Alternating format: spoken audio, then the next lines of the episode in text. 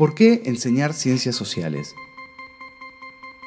¿Existe realmente una renovación en el enfoque didáctico?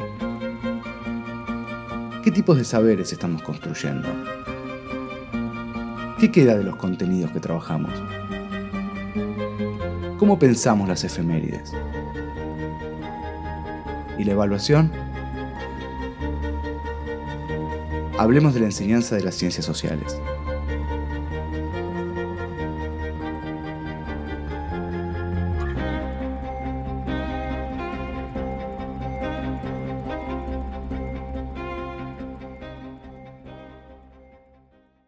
Episodio 3. Contenidos y modos de conocer. En este episodio vamos a hablar sobre un aspecto central del abordaje de las ciencias sociales que es la relación entre los contenidos y los modos de conocer. En principio vamos a detener nuestra atención en los contenidos que podemos denominar disciplinares, es decir, aquellos relacionados directamente con los saberes propios de, en nuestro caso, las ciencias sociales. Por ejemplo, la esclavitud en la antigüedad, las interacciones entre los espacios rurales y urbanos o el impacto de la revolución cubana en América Latina. Estos contenidos, tal como suelen estar presentados en las propuestas curriculares, no son más que listados de saberes de cada disciplina, elementos que podrían formar parte del índice de un libro que todavía no fue escrito. Lo que le da vida a esta letra muerta es la forma en que el docente se apropia de esos contenidos al planificar los itinerarios didácticos, para ello será indispensable pensarlo en términos de recortes, que permitan la profundización y el abordaje transversal e intervinculado de los contenidos o conceptos de cada disciplina. El recorte es, entonces, un fragmento de la realidad que el docente transforma en objeto didáctico mediante la delimitación y la caracterización del mismo. En la delimitación de un recorte entran en juego, por un lado, las coordenadas de lo social, indispensables, el tiempo histórico, el espacio geográfico, los sujetos colectivos y sociales. En segundo lugar, las dimensiones a las que atiende el análisis social, entre las que destacamos la económica y socioeconómica, que podríamos denominar las relaciones de producción, la política, es decir, las relaciones de poder, la dimensión cultural, que incluye elementos tan diversos como la cosmovisión, las mentalidades, las representaciones e imaginarios, entre otros. También podemos mencionar otras dimensiones como la tecnológica o la ambiental. Entonces, ¿qué es un recorte de la realidad social? En el ya clásico libro Didáctica de las Ciencias Sociales 2, Teorías con Prácticas, coordinado por Beatriz Eisenberg y Silvia Alderoqui, hay un artículo de Silvia Gochman y Analía Segal que trata justamente esta cuestión. El artículo se llama Selección de contenidos y estrategias didácticas en ciencias sociales. Las autoras plantean que la realidad social puede ser pensada como un lienzo, que es necesario recortar para poder abordarlo desde el punto de vista didáctico.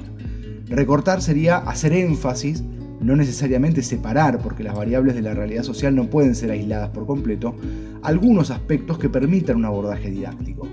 Es decir, que no sean demasiado acotados ni demasiado amplios, que sean apropiados para el contexto en que se va a poner en práctica la secuencia para la que está pensado el recorte y sobre todo que admitan la posibilidad de hacer recorridos significativos para los estudiantes en términos de las puertas que ese recorte permita abrir.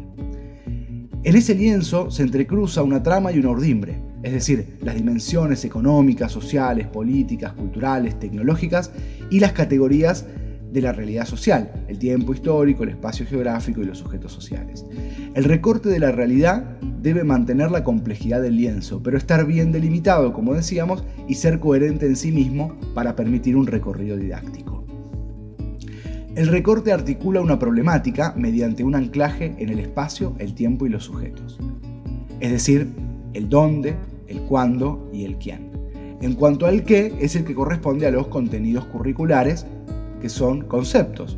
¿sí? Son conceptos que justamente provienen del diseño curricular y deben ser pensados como una red, en la que habrá conceptos más amplios y globalizadores y otros más específicos y puntuales sobre los que habremos de profundizar tanto como sea necesaria la densidad conceptual que le queremos dar a nuestra propuesta. Por otro lado, no podemos dejar de mencionar aquellos contenidos vinculados a los modos de conocer es decir, los que supone la construcción paulatina de habilidades o destrezas para obtener, clasificar, jerarquizar y comunicar la información. Los modos de conocer conectan, vinculan operaciones de pensamiento con fuentes de información y son el resultado del trabajo sistemático a lo largo de la escolaridad, permitiendo la incorporación de abordajes cada vez más complejos e integrados. Algunos ejemplos pueden ser observar, describir y analizar y contextualizar ilustraciones, imágenes, fotografías, obras de arte, realizar entrevistas, esto implica construir fuentes orales, planificar el desarrollo de las entrevistas, analizar los resultados obtenidos, leer solo o con ayuda documentos, revistas, textos informativos, realizar visitas a lugares específicos, producir textos colectivos o individuales, participar de conversaciones, diálogos y debates, elaborar o analizar mapas, planos, croquis. Los modos de conocer se entraman con los contenidos y las fuentes de información en el marco de propuestas didácticas, donde cobran relevancia las situaciones de enseñanza y aprendizaje desplegadas por el docente.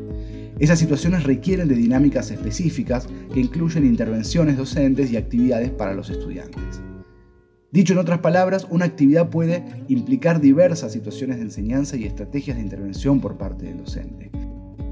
Existen actividades individuales que ponen a los chicos en contacto directo con una fuente de información y otras que son el resultado de una construcción colectiva, donde la información circula primero en el interior de un grupo de trabajo. Ambas son válidas, por supuesto, y entra en juego acá el criterio del docente y el tipo de saberes que se están construyendo. En una futura entrega vamos a hablar especialmente sobre el tema de las actividades y las estrategias de intervención por parte del docente.